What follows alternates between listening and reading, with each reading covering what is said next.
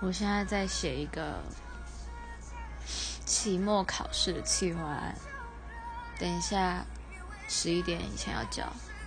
这是我刚刚看到一个故事，我觉得很有趣，又很感人。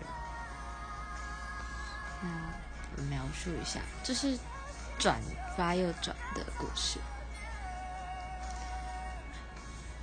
那个女孩因为车祸去世，还不到一个月。那个男孩就和别的女人腻在一起。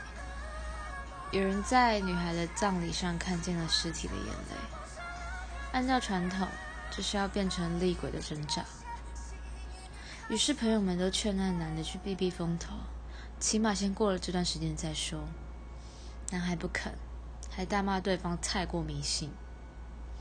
隔夜，阴风大作，男孩独自一个人推开了房门。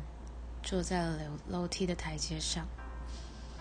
当那双冰冷的手终于放在他的脖颈间时，他如释负重的仰起头，泪上已满是泪水。